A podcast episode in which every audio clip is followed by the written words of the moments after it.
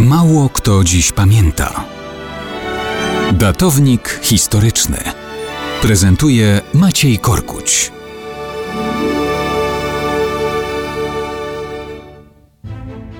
Mało kto dziś pamięta, że 19 marca 1981 roku, czyli równe 40 lat temu, w Bydgoszczy oddziały komunistycznej milicji pobiły dotkliwie działaczy Solidarności. Wydarzenie to przeszło do historii jako prowokacja bydgoska. Sekwencja wydarzeń była dość prosta. Tego dnia odbywała się sesja Wojewódzkiej Rady Narodowej w Bydgoszczy.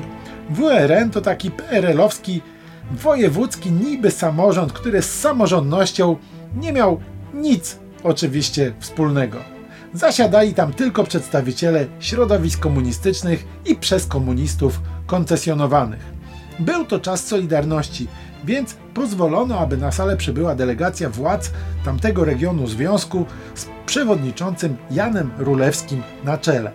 Rulewski żądał oficjalnie zarejestrowania Solidarności Rolników Indywidualnych. To się nie podobało.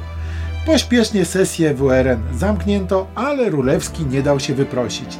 Na pomoc przybyli robotnicy z miejscowych zakładów.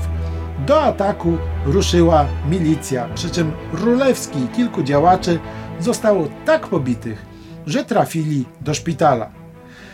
Wieść o tym lotem błyskawicy rozniosła się po całym kraju.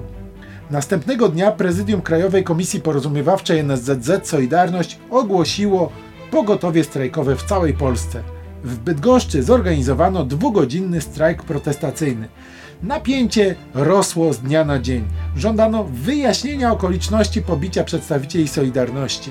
W końcu marca odbył się powszechny czterogodzinny strajk ostrzegawczy w całym kraju. Wstęp do prawdziwego strajku generalnego. Ostatecznie 30 marca zawarto porozumienie. Władze zostały zmuszone do pokajania się za użycie siły, ale w rzeczywistości komuniści i tak szykowali pacyfikację całego społeczeństwa. Jednak dla Jaruzelskiego wydarzenia w Bydgoszczy były potwierdzeniem świetnej organizacji i dużych zdolności mobilizacyjnych związku. Tym bardziej obawiał się, czy uda mu się własnymi siłami spacyfikować Solidarność i polskie społeczeństwo. Po Bydgoszczy więc tym bardziej zabiegał u towarzyszy z Moskwy o to, aby to wojska sowieckie spacyfikowały Polskę.